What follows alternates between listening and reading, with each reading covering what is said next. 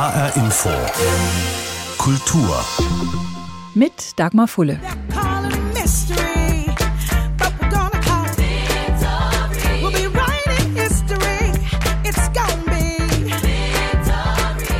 Kim Burrell singt I See a Victory. Das ist Musik aus dem Film Hidden Figures, unerkannte Heldinnen. Er erzählt die Geschichte von drei afroamerikanischen Mathematikerinnen, die maßgeblich am Apollo-Programm der NASA beteiligt waren, aber deren Namen kaum jemand kennt, weil Männer es geschafft haben, die Erfolge der Frauen für sich zu verbuchen. Und so wie Katherine Johnson, Dorothy Vaughan und Mary Jackson ist es auch vielen anderen Frauen immer wieder ergangen.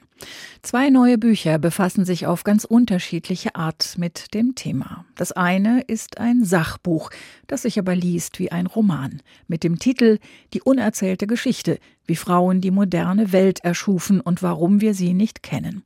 Darin geht es zum Beispiel um Lotte Reiniger, die den ersten Animationsfilm gemacht hat, um Rosalind Franklin, die als erste die DNA beschrieb, um Ada Lovelace, Erfinderin des ersten Computerprogramms, oder Lise Meitner, die die Theorie zur Kernspaltung entwickelte.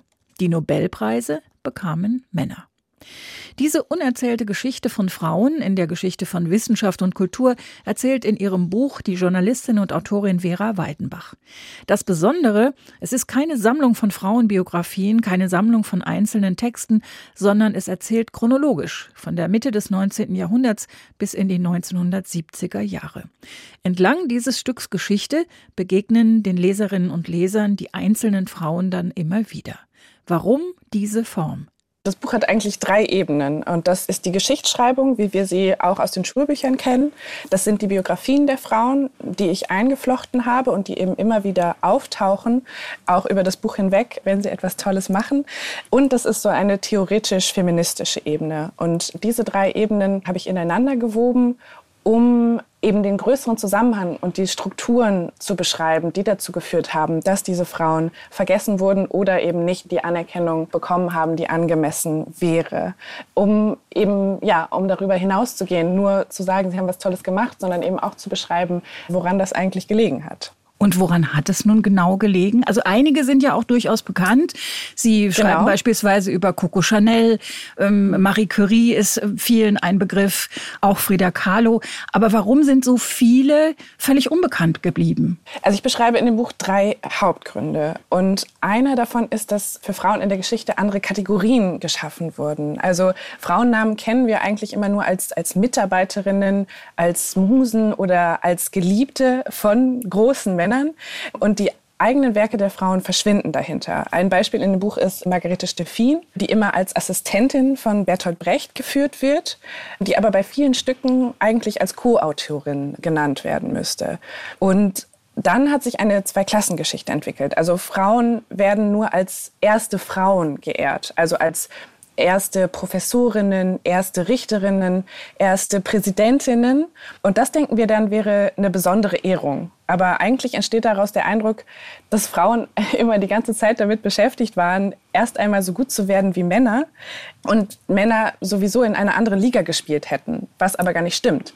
Also Frauen haben immer genauso große Leistungen erbracht wie Männer, nur hat das eben niemand so genannt. Die Bewertung kam zu anderen Ergebnissen. Also Frauen wurden dann eben nie diejenigen, die Epochen gewendet haben oder Paradigmen gewechselt haben. Diese Titel wurden ihnen einfach nicht verliehen. Sie greifen auch zu einem kleinen Trick, um jetzt mal bei dem Beispiel Margarete Steffin zu bleiben. Sie schreiben mhm. dann, Margarete Steffin war der erste Autor. Also das, äh, das, mhm. das verwirrt einen ja beim Lesen, aber das ist Absicht. Genau. Ich habe lange überlegt, ob ich gendere im Buch oder nicht. Habe auch kurz überlegt, ob ich alles im generischen Femininum schreibe, also alles immer mit weiblichen Endungen. Aber das war mir dann zu einfach, weil auch die Auseinandersetzung, die die Frauen selbst mit dieser weiblichen Endung hatten, das hätte ich dann alles nicht so gut darstellen können. Und deswegen habe ich es manchmal, um zu irritieren, dann tatsächlich in der männlichen Form belassen, obwohl das Personalpronomen nicht passt. Also sie war eine der wichtigsten Musiker des 20. Jahrhunderts oder eine der wichtigsten Autoren, dann die männliche Form, um eben deutlich zu machen, dass wir schon anders über die Leistung denken, wenn wir die weibliche Endung lesen. Also dass wir dann schon einen Unterschied machen zwischen Männer- und Frauengeschichte in diesem Fall. Sie sagen auch die Tatsache, dass Frauen lange Zeit kaum in Wissenschaft oder Literatur vorkamen, das hatte nicht nur für die betroffenen Frauen selbst Folgen, sondern auch für andere, die sich sowas nicht zugetraut haben, weil ihnen einfach die Vorbilder gefehlt haben. Genau, also die Folge davon ist, dass wir als Frauen uns immer denken, boah, wenn es vor mir niemand gegeben hat, der das geschafft hat, warum sollte ich jetzt diejenige sein, die das schaffen kann? Also die Hemmschwelle wird einfach so viel höher, dass wir denken, dass wir gut genug dafür sind. Für Männer ist es total selbstverständlich. Sie schauen sich um und sehen überall Männer, auf deren Schultern sie sozusagen dann den nächsten Schritt gehen können. Und das fehlt Frauen.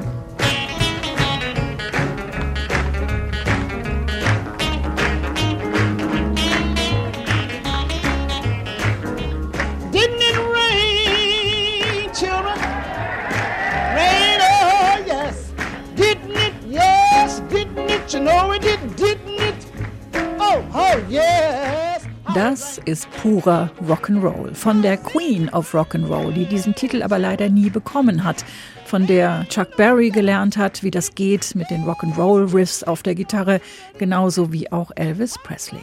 Sie hat in den 40er und 50er Jahren diese Gitarrenriffs entwickelt. Sie stand auf der Bühne riesiger Arenen, gerne auch mal in Mantel und Pumps, die E-Gitarre umgehängt und rockte die Welt. Sister Rosetta Tharpe. Auch ihre Geschichte erzählt Vera Weidenbach in ihrem Buch. Warum eigentlich kennt heute zwar jeder Elvis Presley und Chuck Berry, aber niemand Sister Rosetta Tharpe? Das ist total spannend, weil es auch noch andere Beispiele in dem Buch gibt für Frauen, die zu ihren Lebzeiten total berühmt und bekannt waren, aber im Nachhinein erst vergessen wurden. Und das liegt vor allem darin, dass sie diese offiziellen Titel nicht bekommen haben. Also in die Liste der wichtigsten Musiker der USA wurde Rosetta Tharpe nicht aufgenommen. Aber aus diesen offiziellen Rankings werden eben Lehrpläne in Schulen oder werden Gedenktage und werden Straßennamen. Und da Frauennamen in diesem offiziellen Kanon nicht vorkamen, wurden sie dann eben auf lange Sicht vergessen, obwohl sie so berühmt waren. Was auch noch damit zusammenhängt, ist, dass Kritik an Musik, an Büchern, die von Frauen geschrieben wurden, doppelte Standards hatte. Das sieht man total schön an den Schriftstellerinnen des 19. Jahrhunderts in Großbritannien, die unter männlichem Pseudonym oder anonym veröffentlicht haben. Und solange man dachte, das wären Männer, die diese Romane geschrieben haben, waren die Kritiken total gut. Da wurden sie hochgelobt, ein, ein, ein Meisterwerk. Und sobald rauskam, dass es Frauen waren, wurden sie verrissen von den Kritikern. Und diese doppelten Standards spielen dann natürlich auch noch eine Rolle, weil dann die offizielle Kritik woraus dann sozusagen diese Rankings werden, da werden dann Frauennamen weggelassen, weil man eben sagt, das ist zu emotional, das können wir gar nicht ernst nehmen als Literatur. Ich glaube, viele werden schon beim Text auf der Rückseite ihres Buches stutzen und sich fragen, wie nicht Walt Disney hat den Zeichentrickfilm erfunden. Wie kann denn das sein? Wir kennen doch alle die schwarz-weiße Mickey Mouse und äh, Steamboat Willie, äh, sondern es war eine Frau namens Lotte Reiniger. Mhm. Eine Berlinerin, die schon 1926, also zehn Jahre vor Schneewittchen, der immer als der erste abendfüllende Zeichentrickfilm geführt wird, den ersten Animationsfilm gemacht hat. Das war mitten in der Wirtschaftskrise, Anfang der 20er Jahre. Und die hatte das Glück, dass sie von einem Berliner Unternehmer, der sowieso dachte, boah, ich muss in irgendwas investieren, weil mein Geld wird immer weniger wert, hat sie die Möglichkeit bekommen, er hat dann ganz viele Filmrollen gekauft und in diese Filmrollen investiert und hat sie dann gefragt, ob sie einen langen Film machen will. Und die Technik, die sie benutzt hat, sie hat so Scherenschnitte gemacht und die eben auf, auf eine Glasplatte gelegt, oben die Kamera von unten belichtet. Und das sind total wunderschön detailliert ausgeschnittene Scherenschnitte. Und jedes Bild, was die Kamera gemacht hat, dafür mussten die Figuren immer ein bisschen anders hingelegt werden, damit sie sich dann bewegen und es ein fließendes Bild ergibt.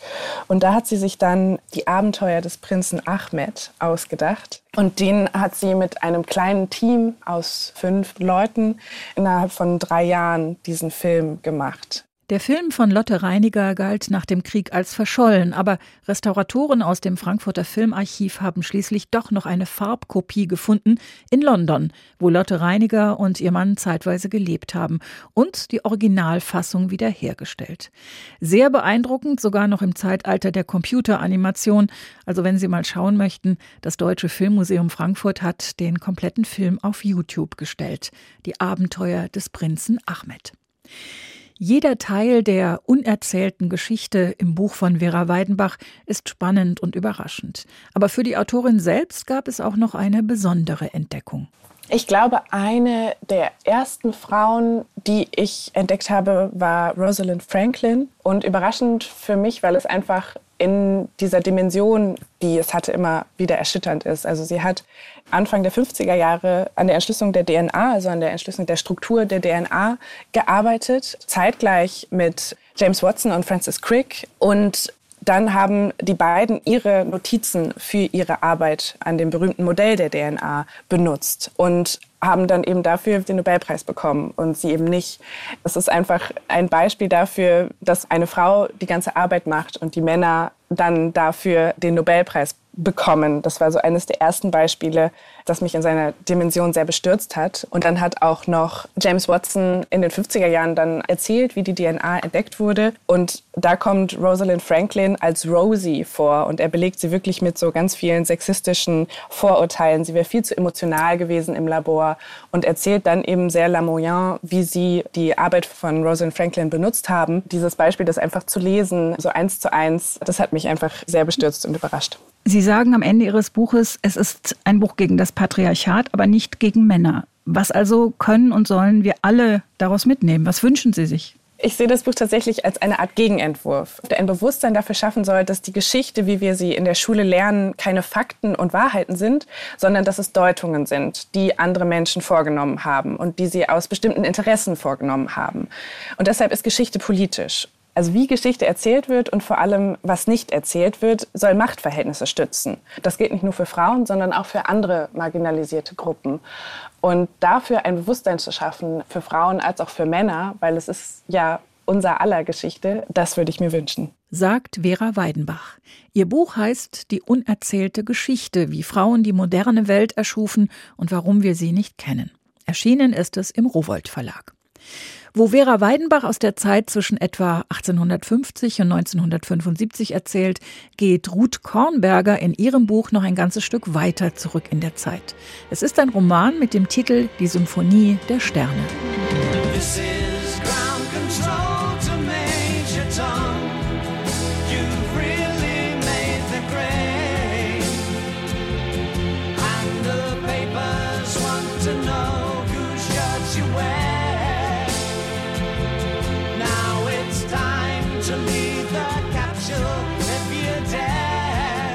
Ob David Bowies Major Tom oder Elton Johns Rocketman, Sternenforschung, Himmelsforschung und Raumfahrt waren lange Männersache.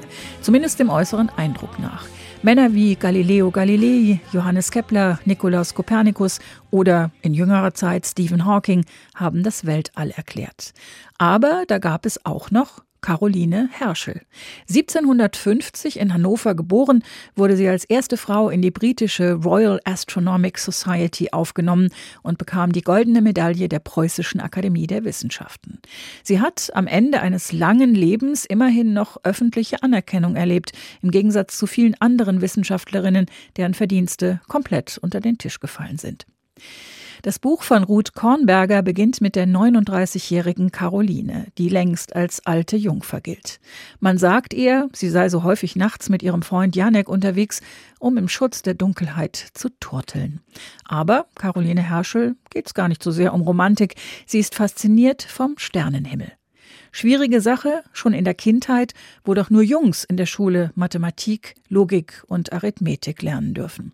Sie soll sich im Haushalt nützlich machen, soll stricken und sticken, wozu sie überhaupt keine Lust hat. Immerhin darf sie eine musikalische Ausbildung machen und wird Sängerin. Schon das ist im 18. Jahrhundert was Besonderes. Und wie hat sie es geschafft, auch die mathematisch-naturwissenschaftlichen Grundlagen zu lernen, um Astronomin werden zu können? Also das hat sie eigentlich von ihrem Bruder gelernt, genauso ähm, wie auch er ihr Gesangsunterricht gegeben hat. Und zunächst sollte sie ja zu Hause bleiben bei den Eltern. Also sie war die zweite Tochter und die ältere hat geheiratet, aber die Mutter dachte, Caroline, die bleibt bei uns. Wenn wir mal alt werden, dann kümmert die sich um uns und so. Als dann ihr älterer Bruder Wilhelm aber nach England gegangen ist und dort in der Musik Fuß gefasst hat, da konnte er Caroline dann nachholen. Also er hat der Mutter versprochen, er schickt regelmäßig Geld nach Hause und dann kann die sich eine Haushaltshilfe anstellen und Caroline darf gehen. Also er hat sie sozusagen freigekauft. Und dann ähm, ist Caroline halt zu ihm nach Bars gezogen und dort ähm, hat sie dann singen gelernt und war dann auch eine ja, ganz bekannte Sopranistin. Und die Naturwissenschaft, wie kam die ins Spiel dann? Ja, also als sie ähm, zu Wilhelm gezogen ist, er war da ja schon einige Jahre Musiker, da dachte sie so, wir äh, sind jetzt eine Musikerfamilie, aber Wilhelm hatte sich eigentlich schon der Astronomie verschrieben. Das war schon mehr als ein Hobby für ihn. Er hat damals allerdings noch kein Geld damit verdient, aber das war eigentlich so das, was ihn noch mehr interessiert hat. Und er hat dann schon angefangen, eigene Teleskope zu bauen, zusammen mit seinem Bruder Alexander auch, der eben auch schon dort gelebt hat. Und Caroline eben auch äh, Sachen beigebracht, damit sie helfen konnte. Und sie haben sicher gemerkt, äh, sie hat dafür Talent und dann äh, hat sie mitgeholfen. Also zunächst war das ja halt so, dass sie äh, die, sie kein Geld verdient haben mit der Astronomie. Sie mussten irgendwie diese Kosten aufbringen, um die Teleskope überhaupt bauen zu können.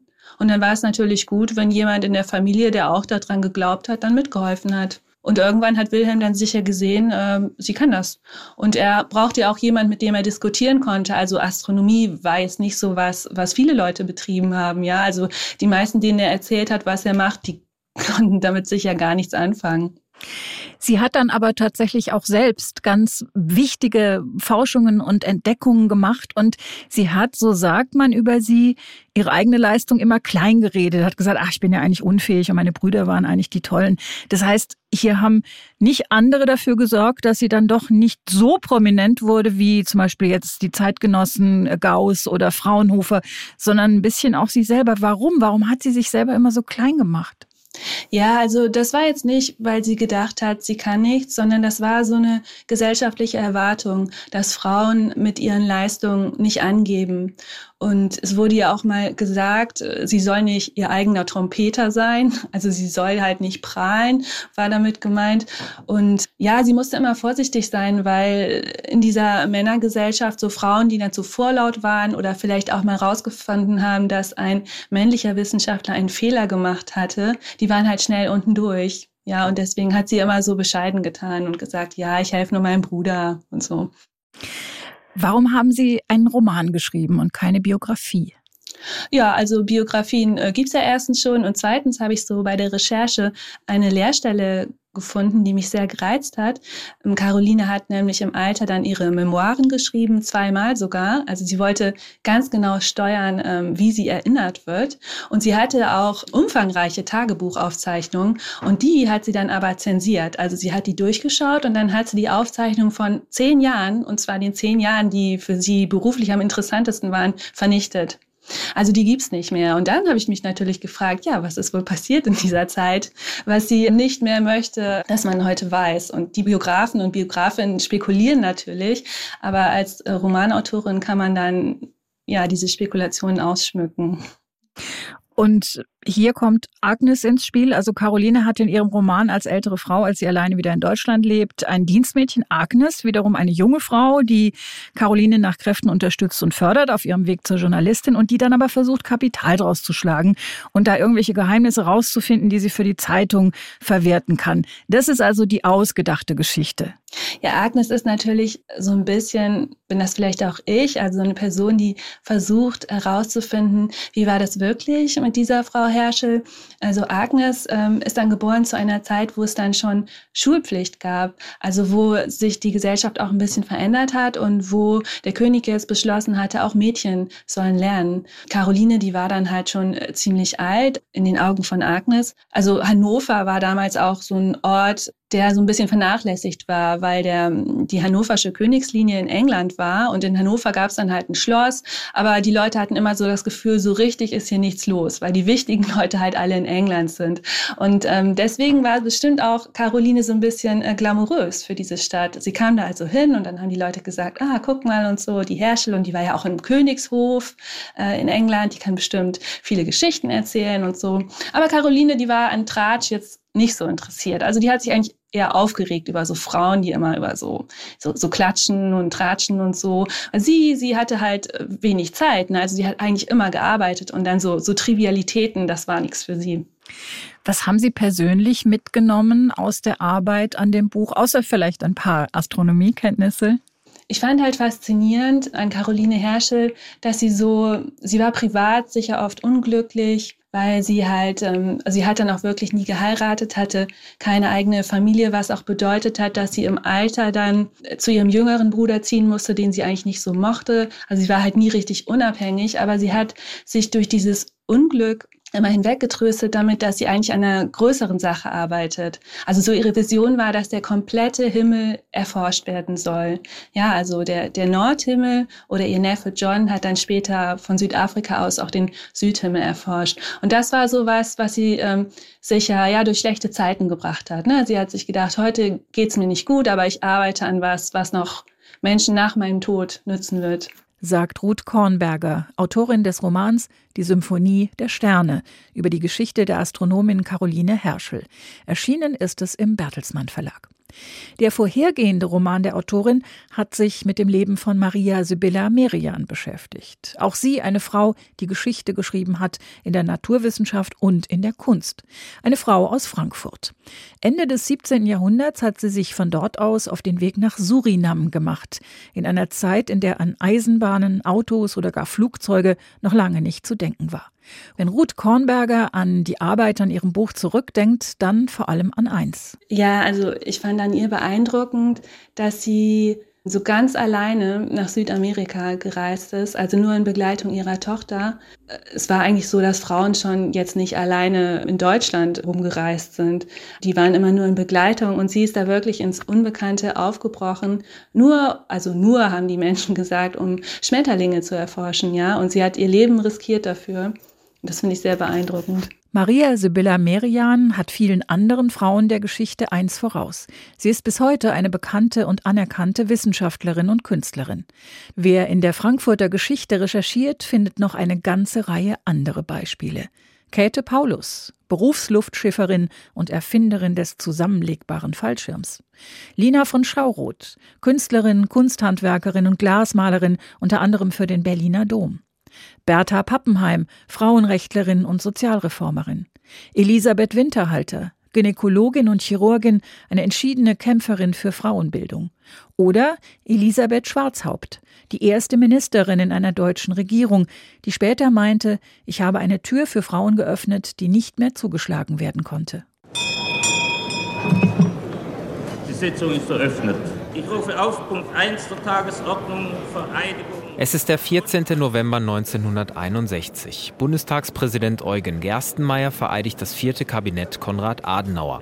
Unter den 20 Männern hat auch eine Frau Platz genommen, die CDU-Abgeordnete Elisabeth Schwarzhaupt. Nach zwölf Jahren hat die junge Bundesrepublik ihre erste Ministerin. Dabei ist Gesundheit nicht gerade das Lieblingsressort der Juristin Schwarzhaupt. Ich wäre offen gestanden lieber Justizminister geworden, weil das sozusagen mein Handwerk war.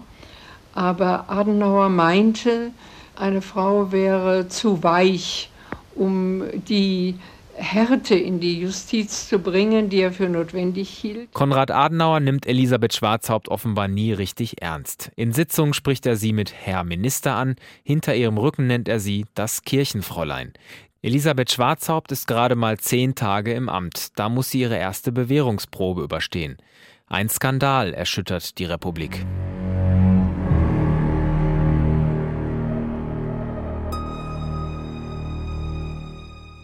Tausende von Neugeborenen kommen nach 1958 mit schlimmen Missbildungen zur Welt. Schuld daran ist das Schlafmittel Contergan. Schwarzhaupt setzt eine wichtige Änderung des Arzneimittelgesetzes in Gang. Wenn wir schon diese Hemmung einbauen, dass neue Arzneimittel bei ihrer Einführung sehr gründlich geprüft werden müssen und dass darauf der Staat, der sie registriert, einen Einfluss hat. In vielen Bereichen erstreitet sich die Ministerin Kompetenzen und setzt Maßstäbe, zum Beispiel bei der Lärmbekämpfung oder bei der Sauberkeit von Luft, Wasser und Böden. Und sie versteht es, sich leise zurückzuziehen. 1969 geht sie zurück in ihre Geburtsstadt Frankfurt und dort engagiert sie sich in ihrem CDU-Ortsverband Eschersheim sowie in Frauen- und Sozialverbänden. Kevin Arnold über Elisabeth Schwarzhaupt, die erste Frau in einem Bundeskabinett. Wenn Sie mehr über sie und all die anderen Frankfurter Frauen wissen möchten, die Geschichte geschrieben haben, es gibt eine regelmäßige Stadtführung über Frankfurts starke Frauen aus Literatur, Kunst, Wissenschaft, Wirtschaft und Politik. Und das war HR Info Kultur. Den Podcast finden Sie auf hrinforadio.de und in der ARD Audiothek. Mein Name ist Dagmar Fulle.